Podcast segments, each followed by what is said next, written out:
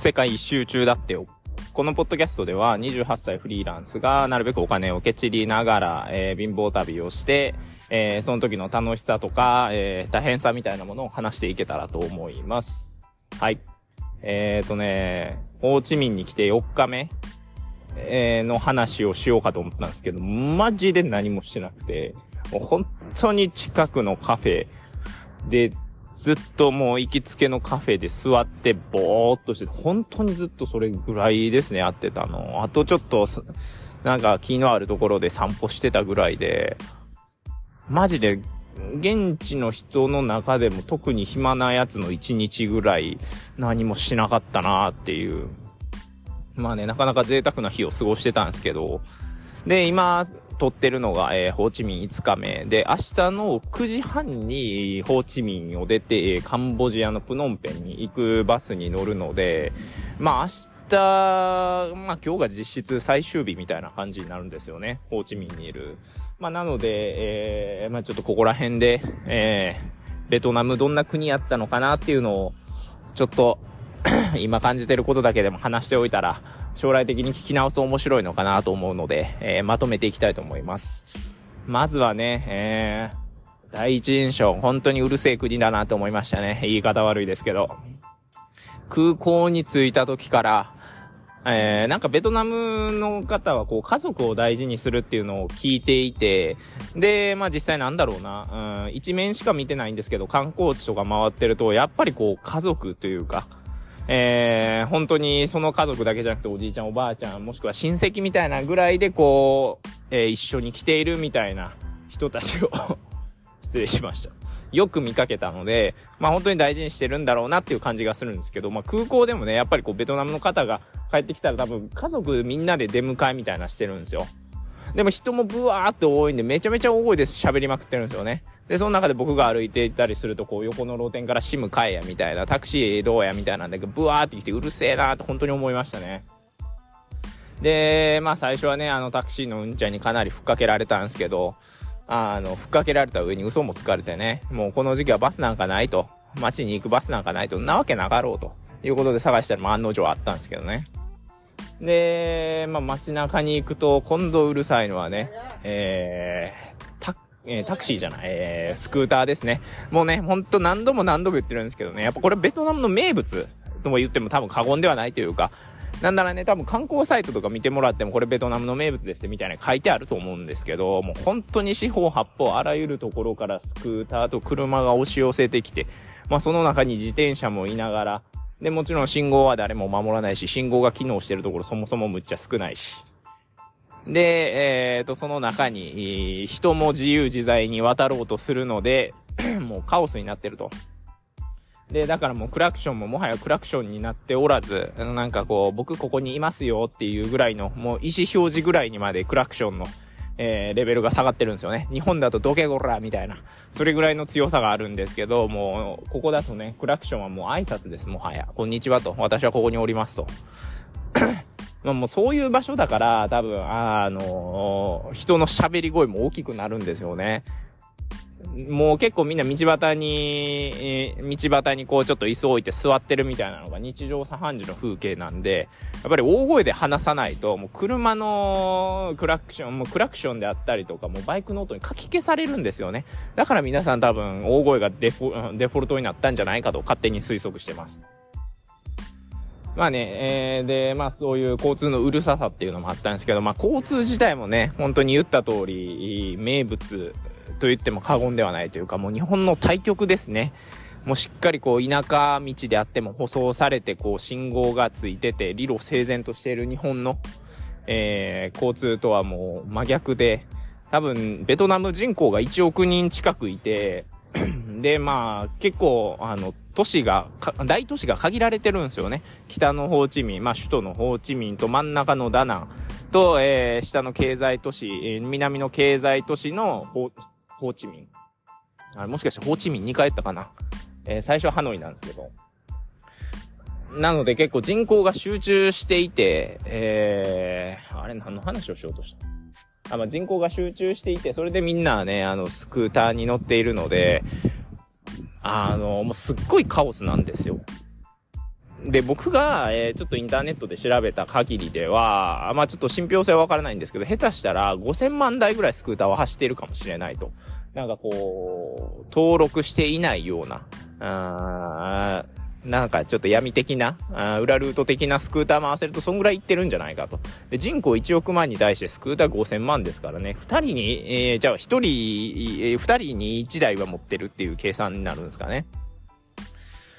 まあもうそれぐらいで、しかもね、もう老若男女が乗れる素晴らしい乗り物としてここではあるんですよ。えー、もう本当におじいさんみたいな人から中学生ぐらいの子まで、もう通学にも使えるスクーター。でね、もちろん家族でも乗れる。4人ぐらい乗ってるなんて全然当たり前のように見ますし、今日見てびっくりしたのはペット2匹を、あの、運んでるんじゃないんですよ。なんかこう、ケージ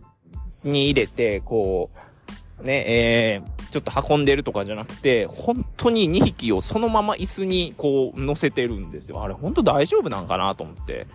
まあ多分大丈夫だからやってるんでしょうけど。まあそれぐらい、えー、一般的というかもうなくてはならない交通手段なんですよね。で、急激に増えた人口とみんながこうスクーターをどんどん乗り始めたから、もう交通ルールみたいなのが追いつかないんですよね、きっと。でも信号もこう、もうよっぽどなところは作って、まあもちろんそこら辺ぐらいはちょっとは守られてるんですけど、まあ守ってないやつも全然いるんですけど。なんで本当にこう、交通状態は、えー、あれ狂ってる、もう日本人の目から見たらあれ狂ってる、もうルールがないとしか思いようがないですね。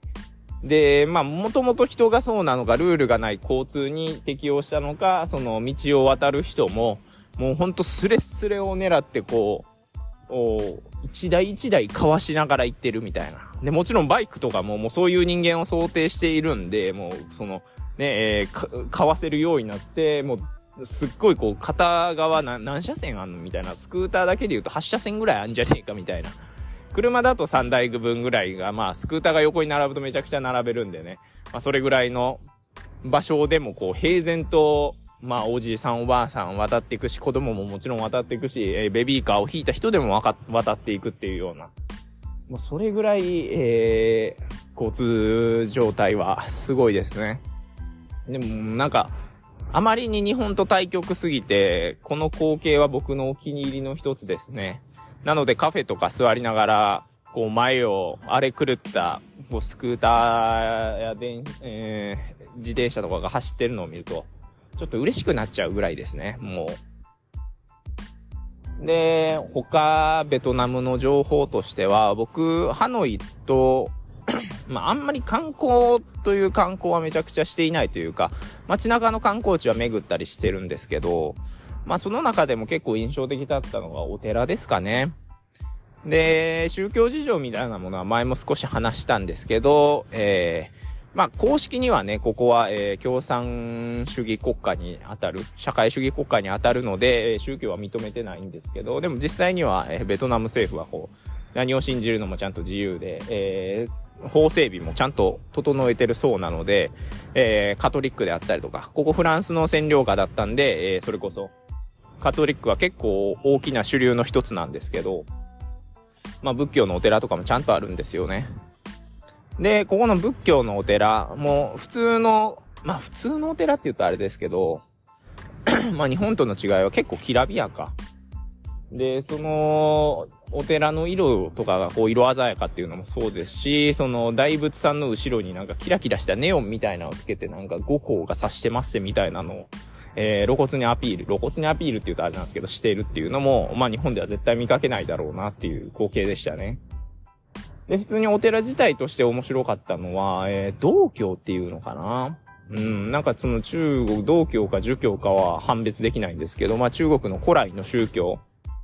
と、を祀った、えー、場所とお寺が融合してるんですよね。どういうことかっていうと、えー、大仏とかもありながら、それこそ、えー、昔の孔子みたいな、孔子の像っていうのかな？老子なのか宗子なのかわからないんですけど、そういうのもこう、ちゃんと祀ってあって、えー、どちらにもお祈りできるというか、なんか捧げ、えなんていうんですかね、えー、捧げられるみたいな、そういう場所もあったりして、なかなか日本では見かけないなと。まあ、きっと日本でもね、こう仏教と神社が合わさったような場所っていうのはあるのかもしれないですけど、なかなかこう、神社ってこう、祀っているものって見れないじゃないですか。なんか神社ってその、神棚のところにこう奥に鏡があるっていうのはよく聞くんですけど、実際その鏡って見れるわけじゃないんで、こう、ね、なかなかわかりにくいと思うんですけど、まあそういう風にこう、長い歴史の中、ベトナムはこう1000年間中国に支配されていたっていう歴史であったり、こうフランスに占領されていた。で、まあ日本に一時期占領されて、で、アメリカとも戦ったみたいな、そういう歴史があるんで、まあそういう、なんだろうな、歴史の混ざっているっていうところも見れましたね。で、歴史つながりで話すと、まああの、フランスにこう長く占領されていた影響なのかはわからないんですけど、まあこれは多分そうですね。パンはすごいいっぱい食べるんですよね。で、街中にそういう、あの、サブウェイ的なパンに、えー、玉ねぎとかパクチーとかチーズとか鶏肉、豚肉とか、まあ、卵とか挟んで食べるような、ああいうサンドイッチが、えー、名前バミオンって言うんですけど、すごい多くあって、それがね、美味しいんですよ。パンがしっかりこう、なんか、素朴な味で、えー、食感も良くて、で、1個全然安い値段として、日本円としては100円ちょっととか200円ぐらいなんですけど、それでも十分にお腹いっぱいになるような、多分フォーと並ぶぐらい国民食なんだろうなっていう感じですね。で、あと、これもフランス、これはどうなのかな？フランスの影響なのかわからないんですけど、もうカフェが本当に多くて、あの、そのカフェも、まあ、東南アジアのカフェって甘いカフェが有名って言うんですけど、本当に実際なんだろうな、チョコレートみたいな風味のもあれば、あれこれ練乳かなっていうのもありますし、で、有名なのはエッグコーヒーっていう、こう、卵と多分砂糖でやってるのかな、滑らかな、すごい甘い、いいコーヒーで、まあ、ハノイにいた時も普通に美味しいなと思ったんですけど、特にホーチミン、今もうホーチミン半袖でも結構暑いぐらいなんで、もうそういう暑いところに行くと、こう甘いコーヒーっていうのがより染みるんですよね、体に。なんかちょっと疲れが癒される感じがするというか、もうそれで僕、まあ同じカフェに1日2回行くっていう謎の習慣ができてしまったんですけど、まあそれぐらい本当にコーヒーが美味しいですね。で、食に関して、食つながりで話すと、えー、っと、まあ、これ駐在さんの言葉で、まあ、その駐在さんはアジアを中心に、まあ、今はタイらしいんですけども、何カ国も回っているような方で、その方曰く、もう一番なんか地球上で何でも食うのは中国人じゃない、ベトナム人だっていうぐらいらしくて、まあ実際ベトナムでもいろんなこうゲテモノみたいなのを調べたらこう出てくるんですけど、僕も結構食べたんですよね。で、一つがあのパロットっていう、えー、卵が、ふかし、あの、鶏の卵がふかしかけの。まあ、かといって、ヒナの形にまではいってないけど、あの生物の理科であったような、なんかこう、卵がだんだん、こう、亀裂が入ってってこう、分化していくみたいな。そういう段階のやつ食べたりとか、えー、なんかミミズの皮をこう、こねこねしたような揚げ物。これ普通に美味しかったんですけどね。とか、えー、あとは、あタニシ。えー、あとは、えー、鳥のまさしく足。で、最後に犬の舌ですね。で、いろいろゲテモノ、まあ、まあこれぐらい、いろいろって言ってもまあ5種類っちゃ5種類なんですけど、でも大抵は美味しいんですよ。犬の舌だけは本当に美味しくなかったな変な臭みが強くて、そのパクチーとかネギみたい、玉ねぎがすごいいっぱい乗ってるんですよ。多分匂い消しのために。全然負けるっていう。あと食感が妙に硬いっていう感じでしたね。まあ本当はなんか犬も足とかも食べるとか言ってたんですけど、そのなんかこうベトナム人がよく行く、食のマーケットみたいなところ行っても、なかなかそれがお目にかかれなかったので、ちょっと調査不足だったのか、さすがにそこまで行くともう田舎でしか食べていないのか、そこら辺は判別できないんですけど、まあちょっとそれらを、なんかもうちょっとね、せっかくならこう、いろんなゲテモノに触れたかったなっていう後悔は残ってますね。はい。で、えー、っと、食の次に何を話そうかな。あこれは結構、ホーチミンに来てから感じたことなんですけど、まあよく、まあ日本にいる時も、こう、東南アジアはね、結構前から、その、新興国、どんどん成長するマーケットとして、こう世界的にもこう、なんていうんですかね、えー、存在感増してるみたいなニュースってよく見かけるじゃないですか。それこそ人口が増えたりとか、えー、人口が増えて経済、まあ政治が安定してきて、で、それによって対外、えー、外からの投資も増えて、で、どんどん成長していきますよみたいな、そういうニュースは確かに見ていたんですけど、まあ、ね、ニュースで見ていてもあんまり実感って湧かないじゃないですか。でもここに来るとそれが、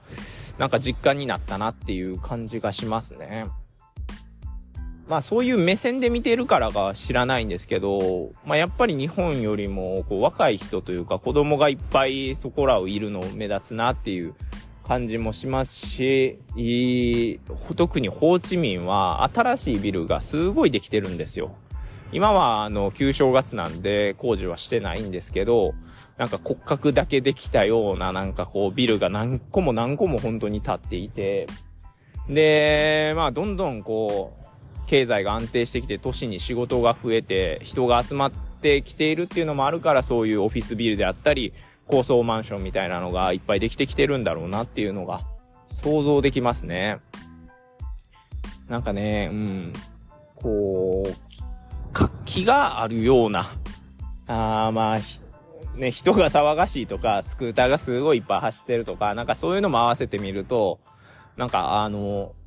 元気な国なんだろうなっていう印象に僕の中でなりましたね。日本はどちらかというとこう、そういう